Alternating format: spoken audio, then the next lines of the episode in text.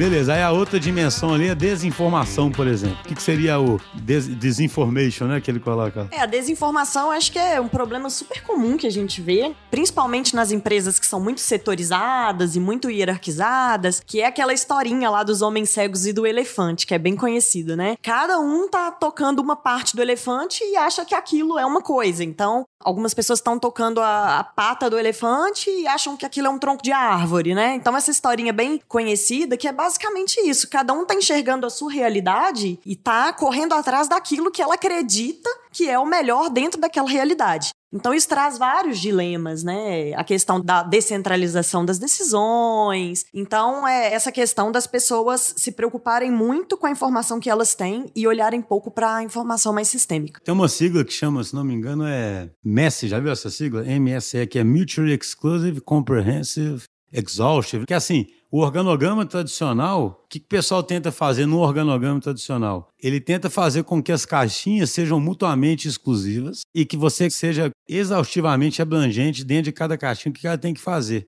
Todos os temas se entrelaçam, né? Lá no Teams of Teams, por exemplo, ele acaba falando da desinformação de que forma? Ele fala assim, cara, você tem que ter um sistema de inteligência espalhado na empresa onde cada um possa acessar a informação que ele precisa e começar a ter uma visão mais consolidada do que alguém previamente decidir qual informação cada um precisa, né? Que tem muito a ver com isso. Aqui a gente luta muito para disseminar a informação o máximo possível, mas as pessoas têm mania de deduzirem Tipo assim, ah, o Vinícius não precisa digitar informação, ou o desenvolvedor não precisa digitar informação, né? E aí cria essa simetria de informações aí, né? E isso eu queria até referenciar o episódio do Mariotti, que ele fala muito, né? Porque isso é a causa das crises de percepção que ele coloca lá, do problema que ele menciona, que é quanto mais uma pessoa diz saber, provavelmente menos ela sabe. Então, esse episódio do, do Mariotti fala bastante sobre esse tema da desinformação. Tá, então só para tentar clarear mais, né? Eu diria o seguinte, né? Que eu gosto sempre de tentar linkar, ou seja, o que está impedindo as pessoas de jogarem o mesmo jogo né, e de fazer o melhor,